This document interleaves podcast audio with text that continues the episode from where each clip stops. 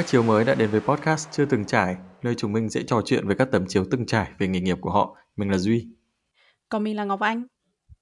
Chị Ngọc Anh này, em đố chị biết nhé, là y tá và điều dưỡng viên khác nhau như thế nào?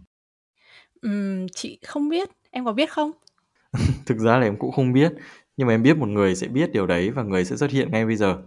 Chị có để ý là trong khoảng 5 năm trở lại đây thì có một làn sóng rất đông đảo các bạn trẻ từ Việt Nam đi sang Đức và họ đi theo một con đường sự nghiệp khác so với con đường mà ngày xưa mình chọn, đấy là đi học đại học. Những bạn này thì đi sang Đức để học du học nghề. Và đặc biệt trong số đó thì nổi trội lên một nhóm là các bạn đi học nghề điều dưỡng. Ừ, chị có từng nghe nói về chương trình Triple Win, ba bên cùng có lợi dành cho các bạn học viên Việt Nam muốn theo đuổi và phát triển trong ngành điều dưỡng này dưới sự hỗ trợ của chính phủ Đức và Việt Nam. À, lý do chính nằm ở sự thiếu hụt nhân lực lớn trong ngành điều dưỡng ở Đức. Theo thống kê của Viện Kinh tế Đức vào tháng 8 năm 2020, thì đến năm 2035, nước Đức sẽ thiếu tận hơn 300.000 điều dưỡng viên. Ừ. em tin chắc là trong vòng 10 năm tới thôi thì sẽ có một thế hệ đông đảo, rất nhiều các bạn điều dưỡng viên người Việt làm việc tại Đức. Và hôm nay thì có một bạn điều dưỡng viên tham gia với chúng mình để giải đáp 10 vạn câu hỏi gì cơ xung quanh công việc này. Xin chào mừng Thảo đến với Chưa Từng Trải. Um, hello tất cả mọi người, mình là Thảo, sinh năm 95. Mình hiện tại đang làm việc và sinh sống tại Đức. Uh, mình đang làm điều dưỡng uh, tại một uh, bệnh viện. Không biết là Thảo tiêm vaccine chưa nhỉ? Tớ nghe nói là nghề của cậu được ưu tiên tiêm vaccine đúng không? Hiện tại thì uh, mình đã đăng ký rồi nhưng mà còn đang chờ lịch hẹn nữa ấy. Thì uh, um, thực ra thì lúc đầu thì cũng có hơi phân vân một chút là có nên uh, tiêm vaccine hay không nhưng mà bây giờ thì mình đã quyết định là mình sẽ tiêm vaccine nên là đã đăng ký rồi và chờ hẹn nữa thôi. Thật ra không phải là những cái người làm nghề điều dưỡng là bắt buộc phải tiêm mà. Tớ tưởng là phải tiêm đầu tiên luôn ý không có ai ép buộc mình làm được cái gì cả mà mình có muốn hay không thôi ấy. thì thực ra nếu mà ví dụ như là mình không tiêm vaccine thì uh, mình sẽ có ít cái cơ hội kiểu được đi chơi hơn hoặc là những cái ví dụ như là ra đường không phải đeo khẩu trang nữa chẳng hạn. Thế lúc mà đi làm thì có bị khó khăn hơn gì không? Kiểu nếu mà chưa chưa tiêm á? Không thì thực ra đi làm thì kể cả tiêm hay không tiêm thì vẫn phải đeo khẩu trang thôi.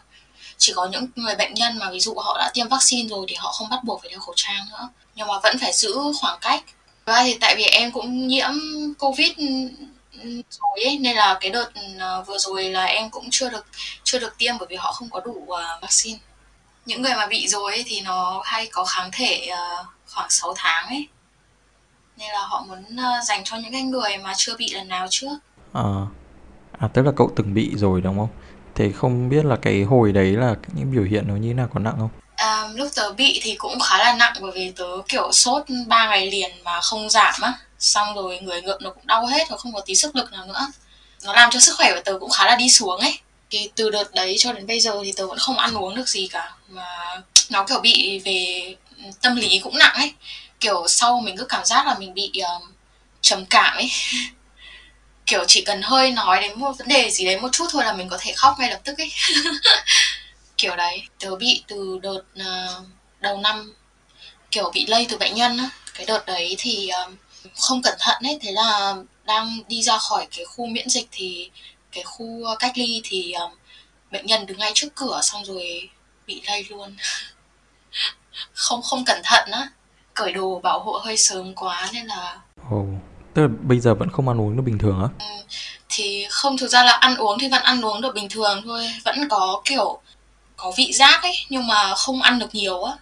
Tức là không ăn uống được là mình không muốn ăn chứ không phải là ăn vào mà không ăn. Mình muốn ăn nhưng mà mình muốn ăn nhưng mà không ăn được cái ví dụ như là hồi trước ăn tầm 3 4 bát cơm chẳng hạn, bây giờ ăn hai thìa đã thấy no rồi á. Nhưng mà không phải ai cũng vậy, có những người họ không có bị cái triệu chứng gì hết luôn á. Ờ thế bây giờ mình quay trở lại với cả nội dung podcast ngày hôm nay. Có một câu hỏi mà bọn chị sẽ hỏi tất cả các uh, khách mời của podcast chưa từng trải và chắc chắn em không phải là ngoại lệ. Đấy là nếu em phải giải thích một cách ngắn gọn về công việc hiện tại của bản thân cho ông bà bố mẹ thì uh, em sẽ giải thích như thế nào? Theo mình nghĩ thì là khi mà mình nói là mình uh, làm ngành điều dưỡng hoặc là làm y tá thì mọi người cũng có cái khái quát có cái nhìn khái quát chung biết được là ngành yêu dưỡng ngành điều dưỡng và y tá là làm những cái gì và um, như thế nào rồi ấy thì là một người điều dưỡng thì là cái người mà được học về có cơ hội được học về y khoa và đem những cái kiến thức đó để mà có thể chăm sóc tốt nhất cho bệnh nhân của mình thôi. Thế hiện tại khi à, đang làm điều dưỡng tại một bệnh viện thì em có thấy sự khác biệt trong à, việc làm điều dưỡng ở các khoa khác nhau không? À, thì thực ra ở các khoa với nhau thì không có cái gì gọi là khác biệt lớn cho lắm. Thì mục đích chung của người điều dưỡng cũng chỉ là chăm sóc bệnh nhân thôi nếu mà khác thì cũng chỉ là khác về tình trạng bệnh nhân này và về vấn đề bệnh của bệnh nhân hoặc là thì tùy những cái bệnh khác nhau thì sẽ có những sử dụng thuốc khác nhau. Thế thôi chứ thực ra cũng không có gì khác nhau lớn lắm. Theo em nghĩ là thế. Hoặc là ví dụ như là ở một khoa tim mạch chẳng hạn thì nó sẽ có một cái khoa nó sẽ khác biệt hơn so với khoa lão khoa chẳng hạn. Ở trong bệnh viện cũng có lão khoa như bình thường thôi thì thường những cái khoa lão khoa như thế này á thì là chủ yếu bệnh nhân là người già họ bị uh, ngã hoặc là có một cái chấn thương gì đó ví dụ như gãy chân gãy tay thì họ sẽ vào phải vào bệnh viện và theo dõi cái quá trình lành lặn đấy của cái xương khớp của cái bệnh nhân đấy ấy. thì có những bệnh nhân ví dụ như là xương nó không có khả năng lành lại được và nó sẽ bị um, viêm ở cái cơ xương đấy ấy, thì sẽ có những cái cách chăm sóc khác so với những bệnh nhân ở khoa tim mạch hầu hết những cái bệnh nhân ở khoa tim mạch thì họ vẫn còn minh mẫn chẳng hạn hầu hết thôi và có thể đi lại được có thể tự chăm sóc cho bản thân được những cái mà họ cần đấy là về phần thuốc này về phần xét nghiệm để biết được là tình trạng của họ đang tiến triển đến mức nào rồi lúc nãy ở phần đầu thì tớ với chị Ngọc Anh có nói chuyện đùa đùa với nhau thôi là không biết là điều dưỡng viên và y tá thì khác nhau như thế nào nhưng mà có lẽ là thông qua lời kể của Thảo thì chúng ta có thể tự rút ra kết luận là có lẽ điều dưỡng viên và y tá là một đúng không? Cậu có thể nói thêm về điện điều đấy được không? thì thực ra mình có tìm hiểu ở trên Google lại về cái câu này ấy, thì thực ra mình cũng không chắc lắm ấy thì um, theo như là cái mà mình tìm thấy được ấy thì điều dưỡng và y tá thì có một cái chung là là đều thực hiện lại những cái ý lệnh của bác sĩ. Nhưng mà hệ đào tạo y tá là những hệ sơ cấp và trung cấp. Còn điều dưỡng thì nó phối hợp chặt chẽ với các cái nghề khác trong hệ thống y tế hơn. Um, và điều dưỡng ở Việt Nam thì thường được đào tạo và thực hành ở bốn cấp độ. Thế là trung cấp là thường học 2 năm cao đẳng là 3 năm đại học là 4 năm và sau đại học thì có những cái chuyên khoa một như là um, thạc sĩ và tiến sĩ điều dưỡng. Tức là nó chỉ khác nhau về mặt bằng cấp thôi à? Hay là ví dụ trong công việc hàng ngày nó cũng có sự khác nhau? Um, nó chỉ khác nhau về mặt bằng cấp hơn một chút thôi. Giống như kiểu ở Đức ấy thì sẽ có những cái hệ ví dụ như là um, Pflegerhelfer chẳng hạn thì nó sẽ là những cái người mà chưa có học hành qua bằng cấp gì hết, qua trường lớp gì hết.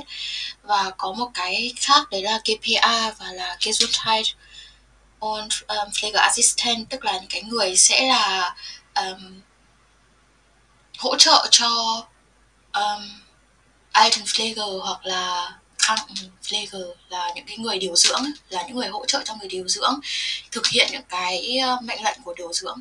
Còn ở Việt Nam thì em cũng không rõ lắm tại vì em chưa được đi làm ở Việt Nam bao giờ á mới học xong xong em qua Đức luôn nên là kinh nghiệm thì em cũng chưa có nhiều. Tranh thủ vì em cũng nhắc đến chuyện đi học ở Việt Nam á. Uh, em có thể nói thêm một chút về hành trình của em từ việc uh, học ở Việt Nam này cho đến khi trở thành một điều dưỡng viên ở Đức như thế nào được không?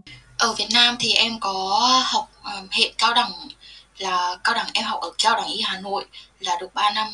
Sau đó em tốt nghiệp và em uh, học tiếng Đức rồi sang Đức luôn có nghĩa trong thời gian em học um, tụi em uh, tốt nghiệp thì em đi học tiếng Đức và em chuẩn bị sang Đức luôn thì khi sau khi em tốt nghiệp xong thì em có sang Đức và học một cái hệ chuyển đổi tầm khoảng 2 năm và bây giờ hiện tại em đang đi làm được khoảng, khoảng cũng 2 năm rồi. Ừ, vậy à, có sự khác biệt gì về các môn học giữa ở Đức với cả ở Việt Nam không? Những cái môn học thì em thấy là ở Việt Nam với cả ở Đức thì cũng um, không có nhiều khác biệt lắm. Hầu hết thì những cái kiến thức chuyên ngành như kiểu bệnh học giải phẫu và cách chăm sóc cho mỗi người bệnh ấy thì ở Việt Nam họ cũng dạy y như thế. Um, ở Việt Nam họ còn có những cái như kiểu là thể dục thể thao an ninh quốc phòng. Nhưng mà ở Đức thì lại không không có cái chuyện đấy. Có phải học môn triết giống ở Việt Nam không? Học triết có. À, ở học triết ở Việt Nam cũng có. Đấy thì thay vì học triết thì ở Đức cũng có như là học lịch sử Đức này. Ôi thật á? Còn phải học cả tiếng học cả tiếng Anh nữa. Ừ. Thế không biết có phải học môn tiếng Latin không nhỉ? Có học tiếng Latin, ở Đức thì có học tiếng Latin để biết nhưng mà thực ra cũng không phải nhiều ấy, không phải là ngồi học cả một chút một đống về tiếng Latin mà học về phần bệnh học ấy, ví dụ như những cái tên uh, pneumonia chẳng hạn cũng là tiếng Latin này. Uh, mình cũng không biết tại sao họ lại làm như thế luôn ấy.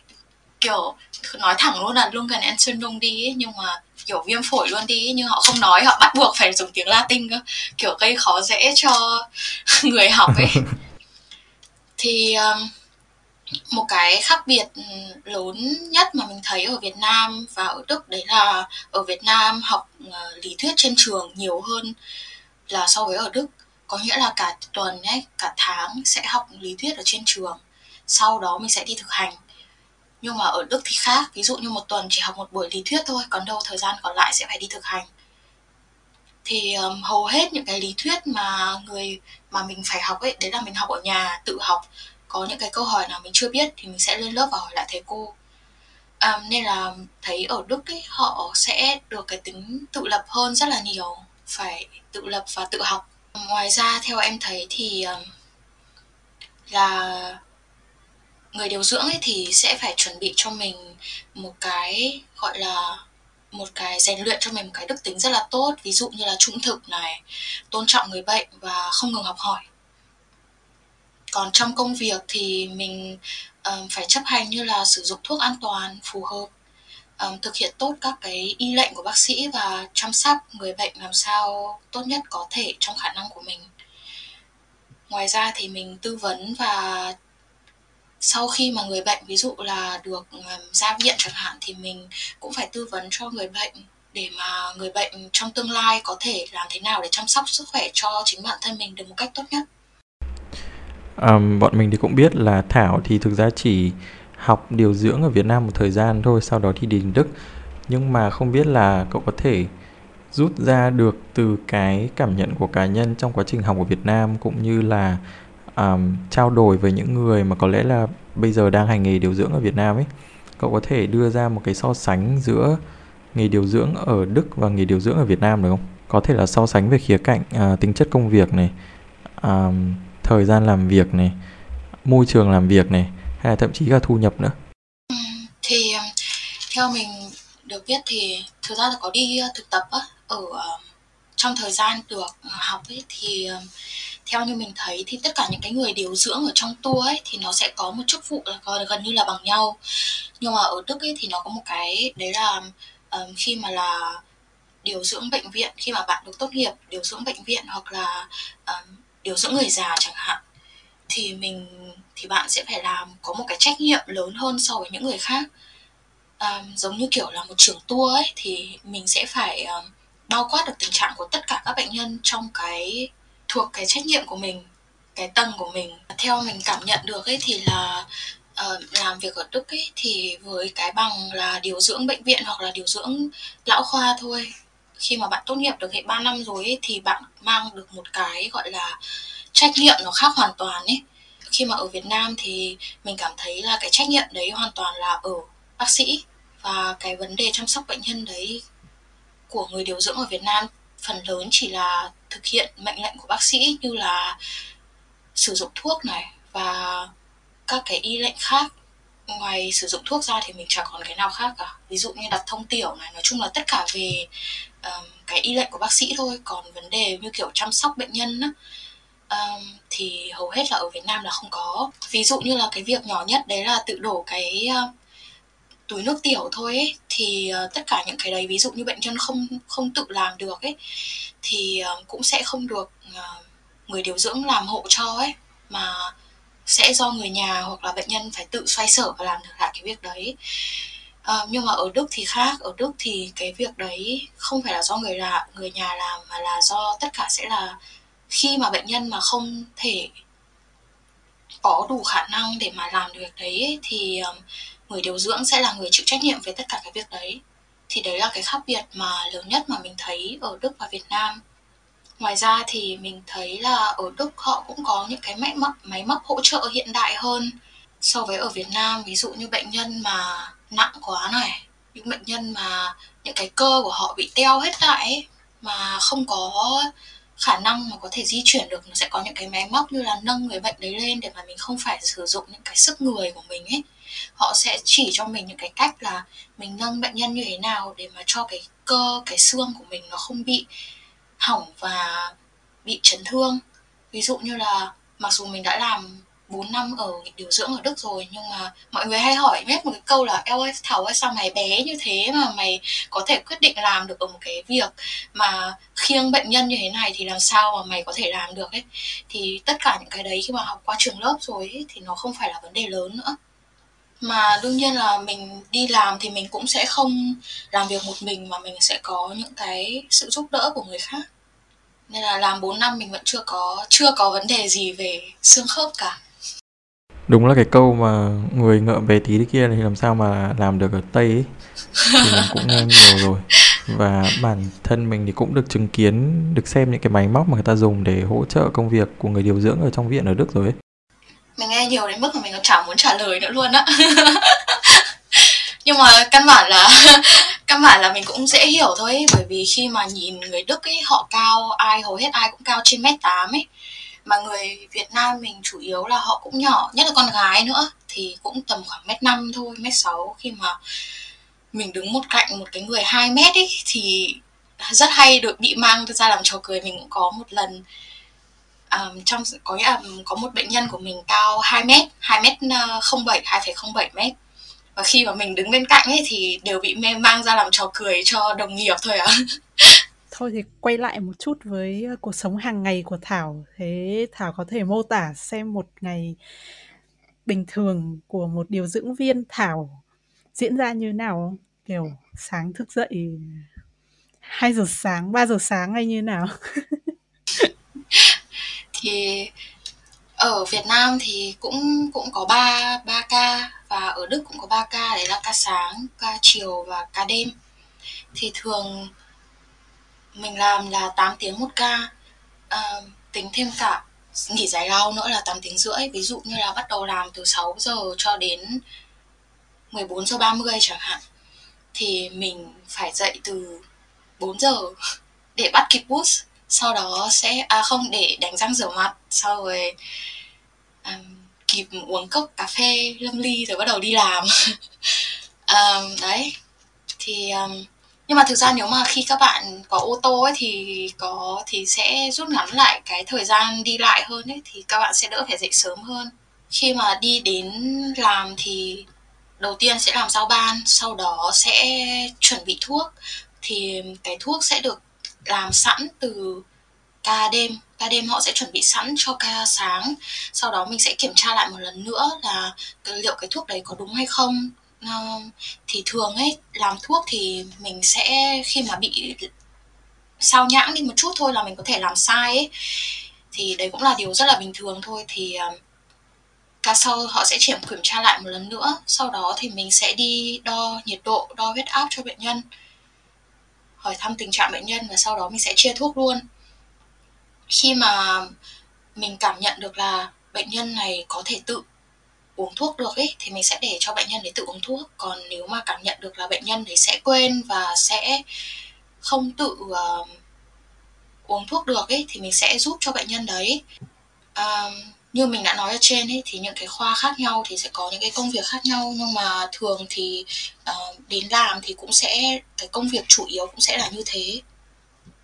Và sau đấy khi mà xong được rồi ấy, thì những cái bệnh nhân mà uh, không vận chuyển được này uh, không sau những cái chấn thương mà họ không tự dị đi lại được không tự lau mặt được đánh răng được thì mình cũng sẽ giúp những cái điều đó cho bệnh nhân của mình. Ca chiều thì công việc nó cũng gần như là như thế thôi cũng không có gì khác biệt lắm cả.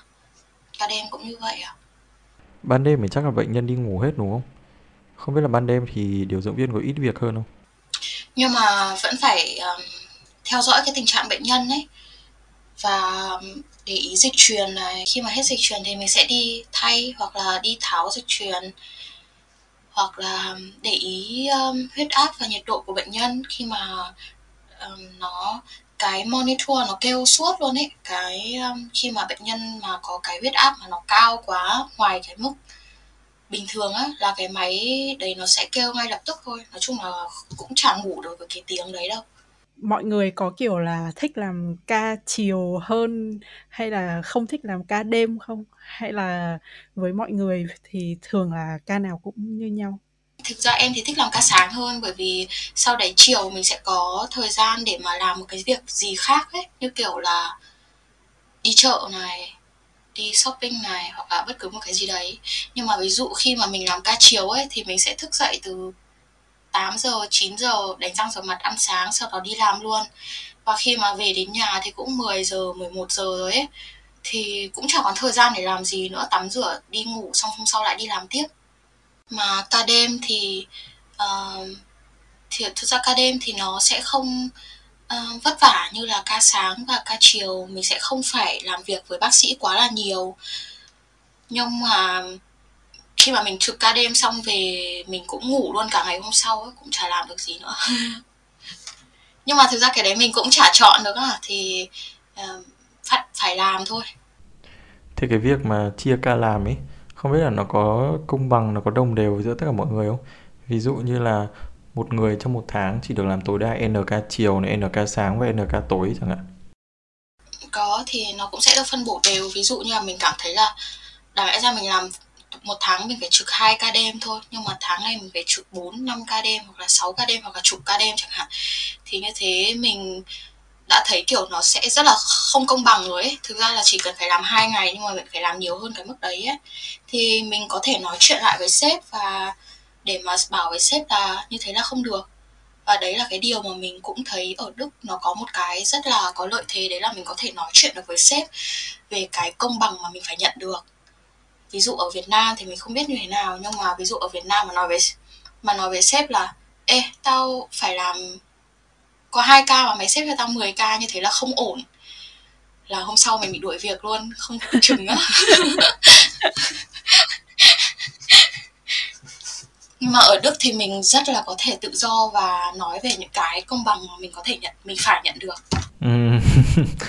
thực ra tôi nghĩ là cũng không chỉ riêng nghề điều dưỡng đâu mà đối với cả nhiều nghề khác nhau tức là nhiều môi trường làm việc khác nhau ở Việt Nam ấy có những điều mà đáng lẽ ra là mình phải được nói ấy, có quyền được nói nhưng mà mình lại không được phép nói ấy.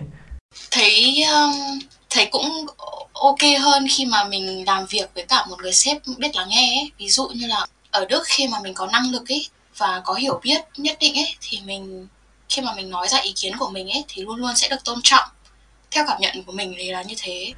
Thực ra là tớ vẫn còn một câu hỏi nữa về cái ngày làm việc của cậu ấy. Thì không biết là trong một ca làm việc của cậu thì cậu làm việc với bao nhiêu điều dưỡng viên? Và một điều dưỡng viên trong một ca như thế thì phải chăm sóc bao nhiêu bệnh nhân? Không biết là cái đấy có được quy định sẵn không hay là có được chia sẵn trước khi vào làm không? Hồi trước một người điều dưỡng thì phải chịu trách nhiệm cho khoảng tầm 12 bệnh nhân. Và khi mà chịu trách nhiệm cho 12 bệnh nhân ở chỗ mình làm ấy thì cái ca đấy mình có thể chạy cùng thêm một người nữa. Có nghĩa là hai người sẽ chịu trách nhiệm cho bệnh nhân. Um, nhưng mà cái người mà chạy cùng mình ấy thì sẽ là một người đang còn đi học hoặc là chưa có nhiều kiến thức về ngành điều dưỡng lắm. Ví dụ như là cái ngành cái mà người hỗ trợ điều dưỡng ấy đấy mà mình kể ở phần trên cho mọi người ấy, thì mình sẽ chạy một người đấy. Nhưng hồi trước mình học ở trong mình làm ở trong um, viện dưỡng lão á, thì mình sẽ là trưởng tour và mình sẽ làm việc cùng với ba người nữa trong một ca. Nó sẽ tùy theo từng ca nữa. Ca sáng thì mình sẽ có tầm khoảng từ 5 đến ờ, uh, 6 người trong một ca. Ca chiều mình sẽ khoảng 4 người trong một ca. Thì cái tầng của mình ấy là tầm khoảng ờ, uh, 50 bệnh nhân. 4, chưa đến 50 bệnh nhân nhưng mà tầm khoảng đấy thì mỗi người chịu trách nhiệm cho khoảng tầm 12 người. Nhưng mà trưởng tour ấy thì sẽ phải bao quát những cái uh, bệnh nhân khác nữa. Ví dụ như là uh, mình sẽ làm việc với cả một flavor helper là những người mà chưa học hành gì cả chưa qua trường lớp. Còn cái khi mà mình may mắn mình được làm cùng với một cái người là KPA chẳng hạn thì họ sẽ được đào tạo 2 năm rồi họ có thể chia thuốc được này họ có thể tiêm insulin được này thì họ có thể hỗ trợ mình thêm trong việc đó nữa. Thì um, đấy. Còn nếu mà mình không có một GPA nào trong team của trong ca làm của mình thì mình sẽ um, chịu trách nhiệm hơn thêm cả những việc đấy nữa. Hoặc là ví dụ như bệnh nhân này có vấn đề gì đó ví dụ như là um, huyết áp cao thì mình cũng sẽ phải chịu trách nhiệm thêm về những cái bệnh nhân của người khác nữa ví dụ bây giờ tớ chia là linh làm bên chịu trách nhiệm cho 12 bệnh nhân này nhưng mà linh chưa học qua điều dưỡng á. Linh bảo là ông bà này đang có vấn đề thì mình sẽ phải chịu trách nhiệm thêm về việc đấy nữa. Giống như kiểu một trường tour ấy. Ừ, thế uh, hiện tại bây giờ uh, đang mùa dịch covid á thì một ngày làm việc của em nó có khác gì so với cả một ngày làm việc của em trước đấy không? Vào cái mùa dịch thì đương nhiên là nó sẽ vất vả hơn rất là nhiều mà hiện tại còn đang là mùa hè nữa ấy. Bây giờ em sợ covid lắm rồi. Mỗi lần tại vì cái công việc nó đã là chịu trách nhiệm cho 12 bệnh nhân mà một người chịu trách nhiệm cho 12 bệnh nhân nó cũng không phải là nhẹ nhàng gì nữa rồi ấy. Trong cái thời gian mà đang dịch như thế này ấy, mà có một bệnh nhân bị nhiễm covid ấy, thì mình phải chú ý đến vấn đề vệ sinh rất là nhiều. Ví dụ như là một người mà mình đã được chứng kiến rồi ấy, thì cái lây nhiễm này nó lây rất rất là nhanh luôn á. Kể cả mọi người mà một người bệnh nhân mà không có mà bị nhiễm mà không có đeo khẩu trang ấy kể cả giữ được khoảng cách là 2 mét người đấy cũng sẽ bị lây nhiễm rất là nhanh. Nên là cái vấn đề cách ly cũng sẽ phải giữ rất là tốt. Mặc đồ bảo hộ này và khi mà mình ra khỏi phòng bệnh rồi ấy, mình sẽ phải thay lại một đồ bảo hộ mới và cái việc thay quần áo, thay đi thay lại, ví dụ như là đồ bảo hộ là nó chỉ không có mỗi cái áo không thôi đâu, mà nó còn có cả bảo cái chùm bảo vệ tóc này, cái kính này, cái chùm bảo vệ chân nữa, giày dép nữa. Nó sẽ rất là mất thời gian á. Và mình dành cho bệnh nhân, nó cũng sẽ bị ảnh hưởng á. Nó cũng sẽ bị ít đi á, mà ca làm của mình thì chỉ có 8 tiếng thôi.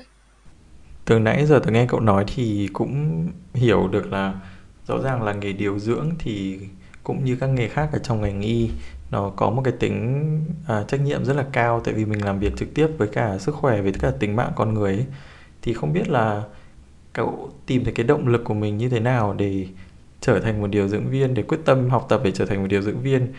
Và uh, làm thế nào để cậu biết là một người sẽ đủ khả năng để trở thành một điều dưỡng viên?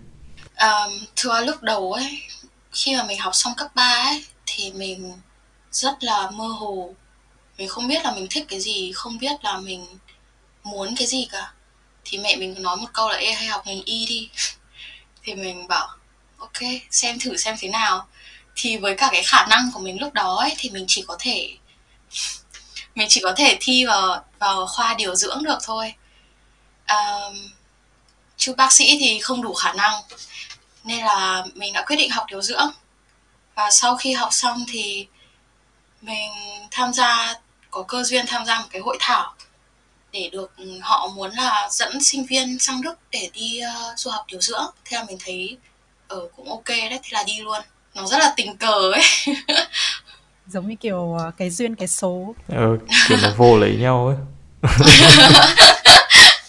mọi người cũng hỏi là thầy có hối hận khi mà theo cái ngành này hay không? Thì thực ra chưa có một lúc nào mình cảm thấy hối hận cả. Bởi vì khi mỗi khi mà mình nhìn thấy bệnh nhân của mình là họ khỏe mạnh và được ra viện và họ lại được về với cả cuộc sống bình thường của họ ấy với cả một cái sức khỏe tốt nhất có thể ấy, thì mình cảm thấy rất là vui bởi vì mình làm được một cái điều gì đấy có ích cho họ cho người khác cho xã hội chẳng hạn.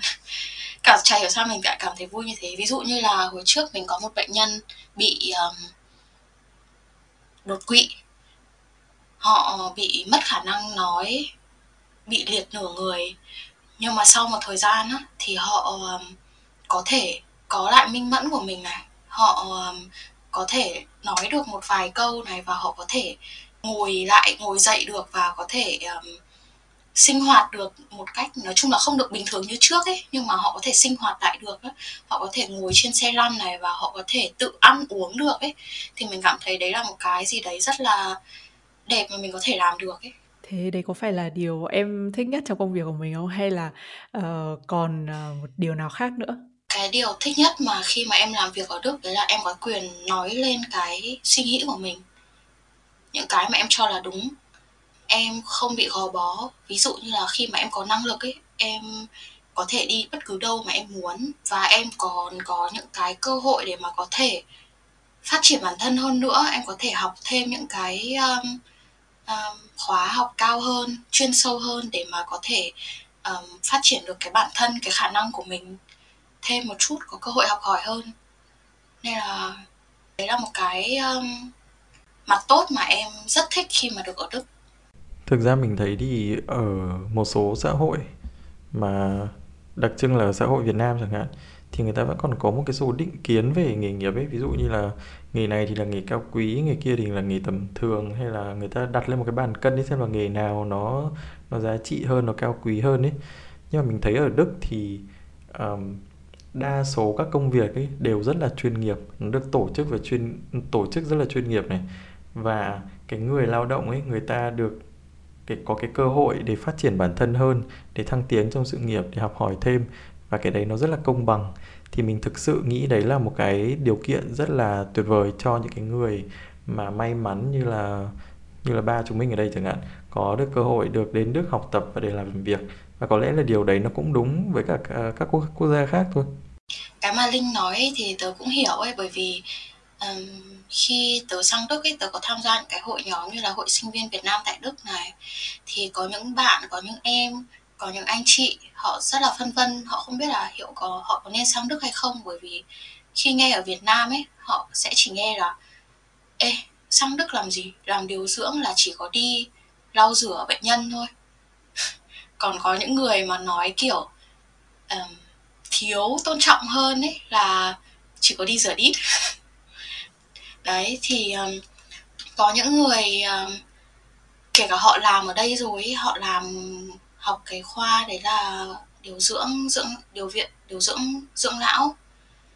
Thì họ cũng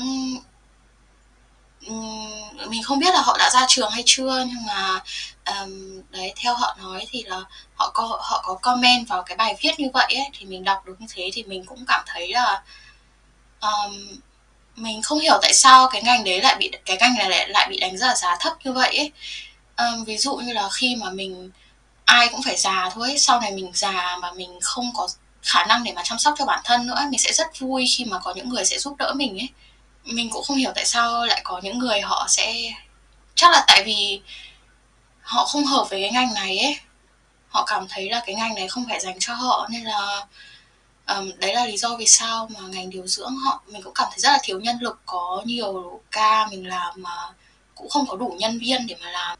Mình nghĩ là không phải ai cũng có thể um, đi tiếp và cảm thấy là mình hợp với cái ngành này. Thực ra thì mình cũng từng có cơ hội được đến một cái viện dưỡng lão của người già và được chứng kiến cái cảnh là người ta sinh hoạt trong đấy như thế nào này rồi những điều dưỡng viên ở trong đấy, người ta làm việc, người ta chăm sóc những ờ, cái cư dân ở trong cái viện dưỡng lão đấy ra sao? Thì mình phải nói là mình thấy, thứ nhất là mình thấy tất cả mọi thứ diễn ra rất là chuyên nghiệp. Và thứ hai là cái người điều dưỡng viên ấy, người ta làm việc rất là tận tâm.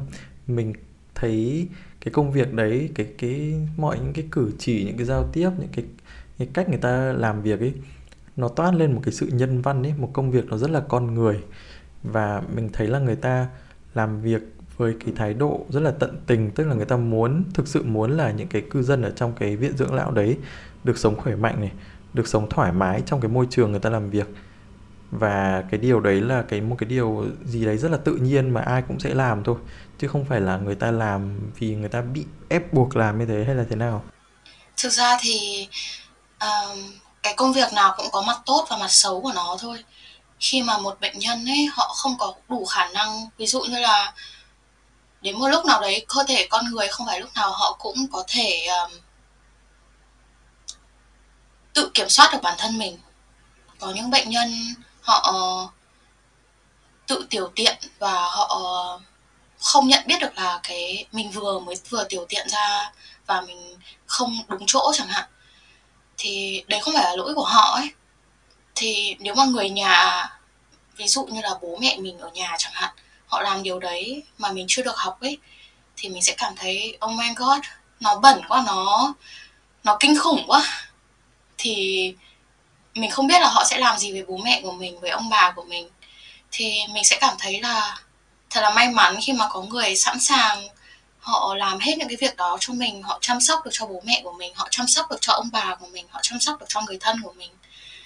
Mặc dù mình tốt nghiệp là điều dưỡng bệnh viện ấy, thì mình cũng muốn là làm ở bệnh viện bởi vì mình được học hỏi nhiều hơn mình được tiếp xúc với những người mà um, có năng lực và có hiểu biết thì mình sẽ được học hỏi thêm rất là nhiều. Đấy là lý do vì sao mình làm ở bệnh viện. Không phải là bởi vì mình sẽ phải mình tránh những cái như là phải chăm sóc cho bệnh nhân hay là phải làm bất cứ dính đến um, bất cứ một thứ gì bẩn hay là gì đấy của bệnh nhân cả, mà mình chỉ muốn là học hỏi thôi. Nhưng mà mình cũng đã có thời gian và làm việc ở viện dưỡng lão rồi, và cái việc đấy nó không không có gì gọi là phiền hà với bản thân mình cả. Đương nhiên là khi mà làm việc với người già ấy, thì mình phải dành cho họ một cái gọi là sự kiên nhẫn rất là lớn. Bởi vì họ suy nghĩ chậm hơn này, họ nói chậm hơn này và họ đi lại cũng chậm hơn nữa. Làm sao họ có thể đi lại được như là một người 20 30 tuổi được. Thì mình sẽ phải dành cho họ một cái sự kiên nhẫn rất là lớn. Và mình cũng cảm giác được như là mình chăm sóc sau này, mình chăm sóc ông bà mình và bố mẹ mình thôi. Đến bản thân mình về sau mình cũng sẽ già thôi. Và khi mà mình cứ nhìn thấy một và một cái mặt trái đấy là hàng ngày mình chỉ đến dọn phân, dọn nước tiểu của bệnh nhân thôi ấy thì mình sẽ cảm thấy cái ngành này không phải là cho mình. Khi mình đến và mình nghĩ là họ cần đến sự giúp đỡ của mình, chính vì thế họ mới ở đây. Và họ có bệnh, họ ốm và họ không được khỏe, chính vì thế nên họ mới ở đây. Thì có khi là sẽ giúp được mọi người nhìn được, thấy một cái mặt khác của cái nghề này hơn là chỉ nhìn vào một cái mặt tiêu cực không? Ừ thực sự thì mình nghĩ là có lẽ là nhiều người người ta không có điều kiện ấy người ta không đủ hiểu biết để mà hiểu về những công việc người điều dưỡng viên chẳng hạn. Có thể là chưa từng vào viện chăm sóc người nhà bao giờ hoặc là chưa từng thấy điều dưỡng viên làm việc thực sự như thế nào hoặc là người ta có cái ấn tượng gì đấy không tốt đẹp lắm về uh, điều dưỡng viên chẳng hạn. Nhưng mà thế nên là đâu đây vẫn còn có những định kiến về nghề điều, nghề điều dưỡng đúng không? Thì đấy nó nói tóm lại thì mình nghĩ là nó đều xuất phát từ sự um, chưa đủ thông tin và uh, thông tin sai lệch hay thế nào đấy um, và có lẽ đấy cũng là một trong lý do mà mình và chị Ngọc Anh lập ra chưa từng trải đúng không? Mình lập ra cái podcast này với mong muốn là được phỏng vấn càng nhiều người càng tốt về nhiều công càng nhiều công việc càng tốt để tạo ra được một cái hiểu biết chung cho mọi người, cho các thính giả để người ta hiểu biết thêm về các nghề mà xung quanh mình diễn ra hàng ngày. Ừ, thật ra hơi riêng tư một chút thì thật ra là bà chị cũng bị tai biến đấy. Đâu ra là những cái thật ra là những cái thảo nói thì thật ra chị cũng khá là hiểu mặc dù là thật ra chị đã đi sang đức khá là lâu và nói thật ra thì cũng không phải là người chính để chăm bà ấy. Nhưng mà ví dụ ở nhà thì cũng phải thuê riêng một người là chủ yếu là chỉ để chăm bà thôi chứ cũng không cần chị ý là phải làm những việc khác. Bình thường bình thường ở Việt Nam thì những nhà ở thành phố là hay có kiểu người giúp việc, đúng không? Là để nấu cơm, dọn dẹp nhà cửa giặt giũ quần áo này nọ. Nhưng mà nhà chị thì cũng có, nhưng mà công việc chủ yếu của cô ấy là để chăm bà chị. Bởi vì thật ra là bà chị bị tai biến xong rồi, đúng kiểu như thảo nói là có kiểu không minh mẫn, tức là vẫn vẫn nhận thức được nhưng mà không nói, xong rồi cũng không cử động được ấy. Thì cô ấy phải làm hết tất cả mọi thứ. Thì ờ, thì, kiểu, đâm ra với, ví dụ với chị thì thật ra cái hình ảnh của người điều dưỡng nó không bị, gọi là, kiểu, gọi là, thấp kém như thế. Bởi vì thật ra, kiểu, một người sống với mình từ rất là lâu, tức là nó giống như là một người sống với mình từ rất là lâu lúc ở Việt Nam rồi.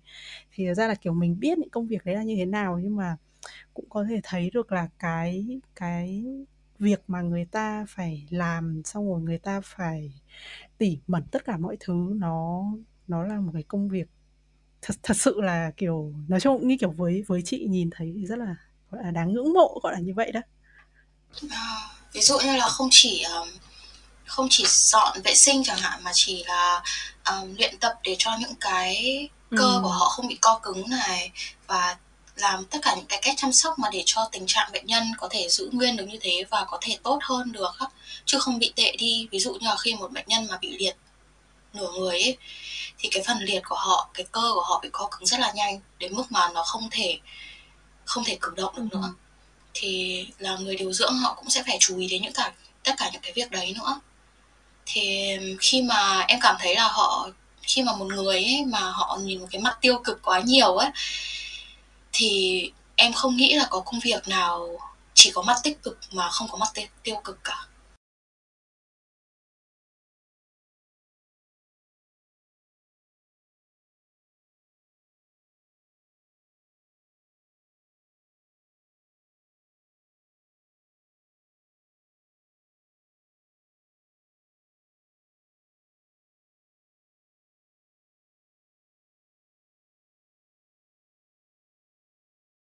Ok, thế thì ngoài những cái khó khăn về mặt chuyên môn trong công việc của cậu thì tớ muốn hỏi thêm về cái trải nghiệm cá nhân của cậu với tư cách là một điều dưỡng viên người Việt Nam làm việc ở Đức thì không biết là cậu có gặp khó khăn về mặt um, khác biệt văn hóa hay là khác biệt về ngôn ngữ khi mà mình phối hợp làm việc với các đồng nghiệp người Đức hay là người nước ngoài cũng như là khi mà cậu chăm sóc các bệnh nhân mà có lẽ mình đoán là đa số là người Đức đúng không?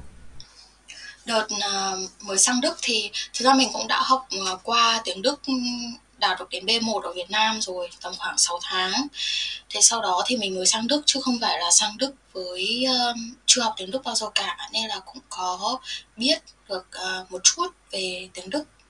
Thì khi mà khi mà đi làm ấy thì mình uh, có cái cơ duyên là được gặp những cái đồng nghiệp rất là tốt bụng họ chỉ cho mình rất là tốt họ rất là kiên nhẫn với mình.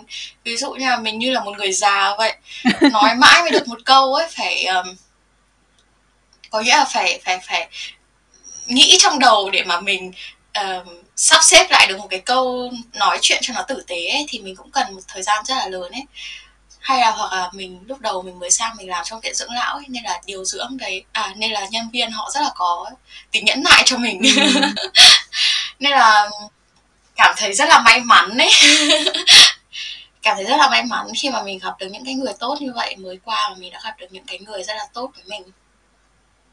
Họ cũng giúp đỡ mình rất là nhiều nữa.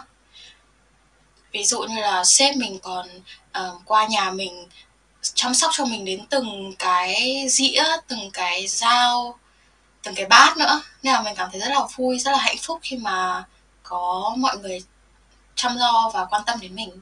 Thế thì không biết là cậu có gặp khó khăn gì trong việc giao tiếp với bệnh nhân không? Ví dụ như là cậu không hiểu người ta nói gì hay là vì bệnh nhân thấy mình là người nước ngoài nên là người ta có có cái gì đấy bất hợp tác hay là không đồng ý trong cái quá trình chăm sóc không? Um, thực ra thì bệnh nhân này bệnh nhân kia ấy có bệnh nhân this bệnh nhân that đúng không?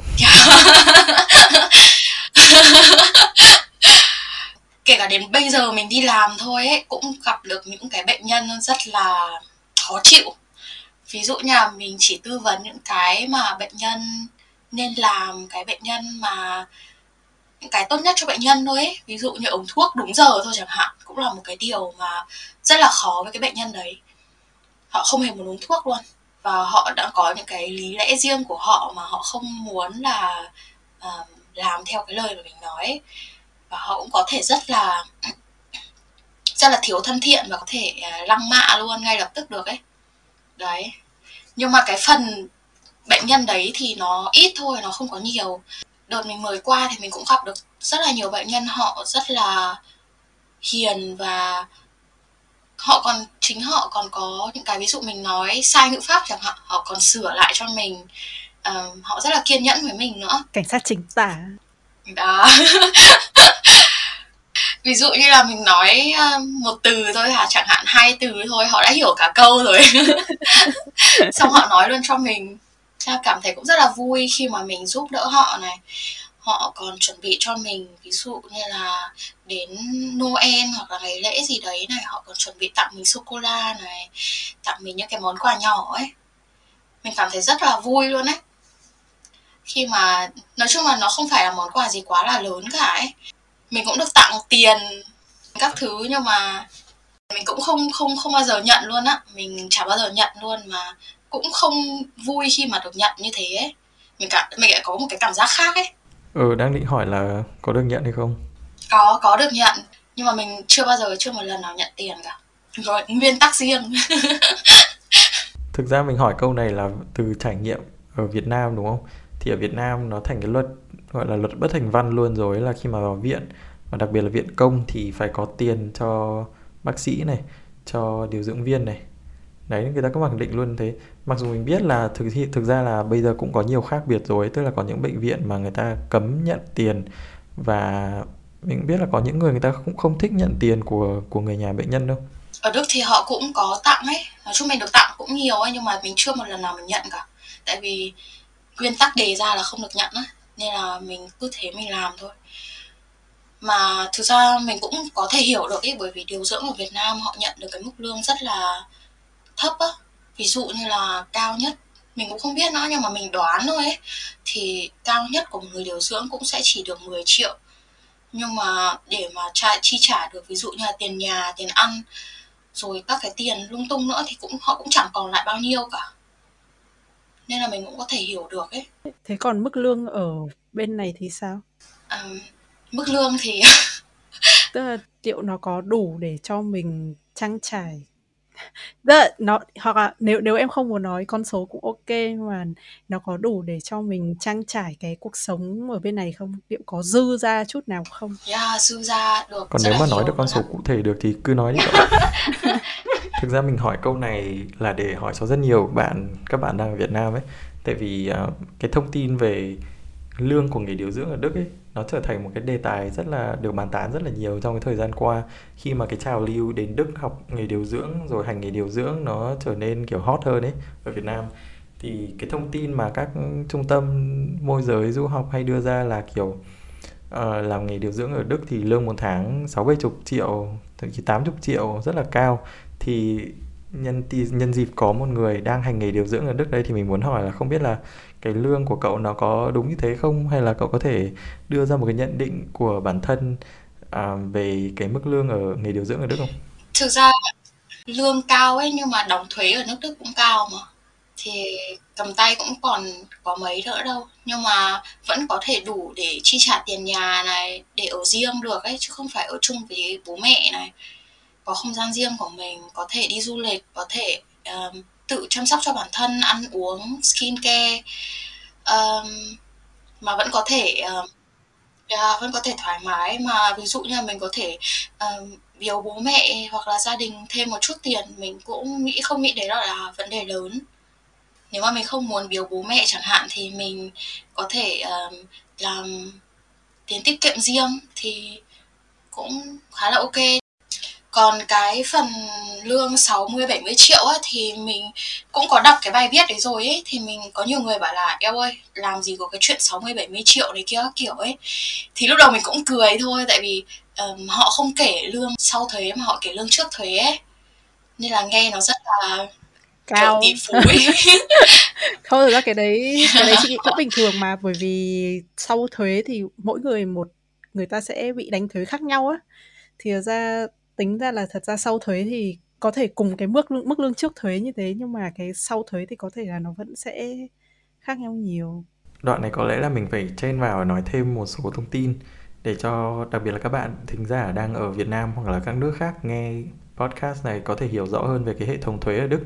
Thì um, nếu bạn là một người độc thân này làm một công việc full time toàn thời gian ở Đức thì bạn phải đóng thuế bậc 1 à, thuế bậc 1 thì nó rơi vào khoảng 40% Tức là ví dụ nếu mà thu nhập của bạn một tháng nó khoảng 1.000 euro đi thì đến cuối cùng bạn chỉ cầm về tay khoảng 600 euro thôi để cho các bạn thấy là thuế ở Đức nó cao như thế nào đấy. Bên cạnh lương ra thì à, một trong những điều mà cũng nhiều bạn quan tâm đấy là khả năng thăng tiến trong công việc của mình. Thì em thấy trong ngành điều dưỡng thì như nào? Ờ, trong tương lai chẳng hạn á thì em có muốn uh, sẽ thăng tiến lên một chức vụ nào đấy không? Chắc chắn là em muốn thăng tiến hơn rồi. Ờm, thực ra thì, ờm, khi mà mình có năng lực ấy thì công ty họ cũng tạo điều kiện và đưa cho mình những cái cơ hội để mà mình có thể học chuyên sâu hơn. Ví dụ như là um, chuyên sâu về chăm sóc vết thương này. Họ cũng sẽ trả tiền cho những cái um, khi mà mình muốn học lên ấy thì cái khóa học đấy là đương nhiên mình cũng sẽ phải trả tiền rồi. Họ cũng sẽ tạo điều kiện trả tiền cho mình những cái khóa học đó. Nhưng mà mình sẽ phải làm việc cho họ trong khoảng bao nhiêu năm chẳng hạn thì họ sẽ đưa ra cho mình cái um, cái điều kiện để mà mình có thể họ có thể giữ mình lại được sau khi mà mình đã học lên rồi không biết là có bao giờ cậu nghĩ đến chuyện là đến một lúc nào đấy khi mà mình đạt được một cái chức danh nhất định ở trong cái nghề điều dưỡng này ở Đức hoặc là mình có một cái tầm hiểu biết một cái kinh nghiệm làm việc nhất định nào đấy thì mình sẽ quay trở về Việt Nam và cũng tiếp tục hành nghề điều dưỡng này ở Việt Nam không? À, như mình nói thì mình không phải là ghét làm việc ở Việt Nam mà ở Việt Nam nó ít có cơ hội cho mình phát triển. Um, ngoài ra thì cái lương nó không đủ để cho mình ra ở riêng á. Mình mà về Việt Nam xong lại ở chung với bố mẹ này. Tại vì mình quen ở riêng rồi á. Bây giờ về Việt Nam phải ở chung với bố mẹ. Thực ra ở với bố mẹ cũng không phải quá là tệ nhưng mà cái gì cũng bị nói cái gì cũng bị kiểm soát. Mình quen được tự do rồi ấy độc lập suy nghĩ tự do làm việc những cái gì mà mình thích. Vâng ngày hôm nay mình đã được nghe rất nhiều à, chia sẻ từ Thảo về nghề điều dưỡng về lý do bắt đầu tại sao như thế nào và những cái hỉ nộ ai ố ở trong cái công việc này. Bây giờ để kết lại podcast ngày hôm nay mình muốn hỏi Thảo một câu rất là điển hình rất là đặc trưng cho mọi khách mời. Đó là nếu được chọn lựa lại một lần nữa thì Thảo có chọn nghề này không? Hay là Thảo muốn chọn một nghề nào khác? Nếu mà chọn một công việc khác thì mình đợt đấy chắc là mình phải bảo mẹ mình gợi ý cho mình công việc khác. Tại vì tự dưng tự dưng vừa mới đang đang học lớp 12 ấy, mẹ mình có hỏi mình là thế bây giờ thi đại học thi cái gì bây giờ? Mình cũng chả biết kiểu không biết là mọi người có giống như mình không? Đợt đấy không có ước mơ không biết là mình phải làm gì không biết là mình muốn gì. Rất là mơ hồ luôn á. Mà học lại còn dốt nữa chứ. Thế là mẹ mình giới thiệu là thôi học ờ, y đi. Thì tìm hiểu xong rồi thấy mỗi ngành điều dưỡng thấp điểm nhất thế là thi luôn. Thế xong rồi cái năm đấy thi cái ngành điều dưỡng nó lại còn cao điểm hơn những ngành khác nữa chứ nhưng mà may mình vẫn đủ điểm. Nhưng mà nếu mà quyết định lại thì mình không nghĩ là mình sẽ làm ngành khác đâu. Mình cảm thấy um, chắc là mình sẽ phải cảm ơn mẹ mình bởi mẹ mình đã gợi ý cho mình một công việc tốt như thế này mình cảm thấy rất là hài lòng với công việc hiện tại của mình Vậy là chúng mình cũng uh, sắp đến đoạn kết của tập ngày hôm nay rồi. Thảo có lời nhắn nhủ cuối cùng nào đến các bạn đang uh, quan tâm đến ngành điều dưỡng này, cũng như là các bạn đang uh, học và làm việc trong ngành này không? Thực ra thì cái ngành điều dưỡng này thì là chủ yếu là việc chăm sóc bệnh nhân ấy. Còn nếu mà mọi người cảm thấy là cái việc chăm sóc đấy không là dành cho bản thân mình ấy thì mọi người nên suy nghĩ lại về cái công việc của mình uh, mọi người có thể thử xem những cái video tìm hiểu trên mạng xem là những cái công việc đấy có phù hợp thực sự phù hợp với mọi người hay không. Bởi vì khi mà làm điều dưỡng ấy thì mọi người sẽ phải tiếp xúc với tính mạng con người rất là nhiều và phải làm việc với cái tâm rất là nhiều ấy. Nên là nếu mà mọi người cảm thấy mình không phù hợp ấy thì mọi người nên dừng lại và suy nghĩ lại nếu là nên là nếu mình có phù hợp với công việc khác hay không còn nếu mà mọi người đã và đang ở trong cái công việc này rồi ấy, thì mọi người thử nghĩ đến cái mặt tích cực một chút hơn xem sao. Ví dụ như là những cái mà mình đã đạt được trong thời gian vừa qua và cái mục tiêu của mình là gì biết đâu thì nó sẽ giúp mọi người suy nghĩ lại được và hoàn thành công việc của mình. Thực ra có rất là nhiều người nói với mình là em học năm nay là năm thứ hai rồi em còn một năm nữa thôi là em ra trường nhưng em cảm thấy là mình không hợp với cả cái ngành này ấy. Thì mọi người cứ thử thôi thử xem ngành khác xem có phù hợp với mình hay không. Nhưng mà mọi người cứ thử học hết xem sao ấy cứ học hết đã rồi uh, cố gắng hoàn thành thì sau khi mà mình có cái bằng trong tay rồi mình đi đâu cũng được. Mình thử những cái công việc khác nhau. Thực ra làm điều dưỡng thì không chỉ có làm ở trong viện dưỡng lão không thôi còn làm trong bệnh viện nữa mà bệnh viện thì nó có rất là nhiều những cái khoa khác nhau để mà mọi người có thể thử sức mình. Những cái khoa như kiểu là tham gia vào phẫu thuật này. Có cái cơ hội làm việc rất là um, có cái cơ hội học tập rất là lớn. Biết đâu mọi người sẽ được học tập những cái khác hơn và mọi người sẽ cảm thấy là uh, oh, cái công việc này nó thú vị đến mức mà mình không thể nào mà mình hồi trước đến nay mà mình không biết đó biết đâu là thế cố suy nghĩ nhìn vào mặt tích cực thôi Cảm ơn Thảo vì cuộc nói chuyện ngày hôm nay. Chúng mình đã được khai sáng rất nhiều về nghề điều dưỡng nói chung và cuộc sống của một điều dưỡng viên Việt Nam tại Đức nói riêng. À, cảm ơn các bạn đã lắng nghe rồi dành thời gian để nghe mình làm nhảm và cảm ơn chị Anh và Duy đã cho mình cơ hội để có thể chia sẻ được những cái điều mà lâu nay mình chưa dám chia sẻ. À, nhiều khi đọc bài xong rồi đọc những cái comment trái chiều như vậy ấy, mình cũng ngại uh, comment ý kiến cá nhân của mình vô ấy bởi vì uh, thực ra các bạn ấy cũng có cái đúng khi mà mọi người nhìn vào cái mặt xấu thì cái đấy cũng là đúng ấy. Thì cảm ơn mọi người đã cho mình có cơ hội để mình có thể nói thêm về cái mặt tốt của cái ngành mà mình đang theo. Nhân cơ hội này chưa từng trải muốn gửi lời cảm ơn tới các nhân viên y tế vì nỗ lực cống hiến của các bạn cho sức khỏe của mọi người và đặc biệt các bạn đã là tuyến đầu chống dịch bền bỉ trong suốt hơn một năm qua. Chúng mình chúc các bạn sẽ luôn luôn mạnh khỏe và luôn giữ được ngọn lửa đam mê về nghề. Nếu các chiếu có câu hỏi hay góp ý gì, có thể liên hệ với chúng mình qua Facebook, Instagram và email. Thông tin bọn mình luôn sẽ để ở mục description. Hẹn gặp lại các chiếu vào tập tiếp theo của chương từng trải nhé.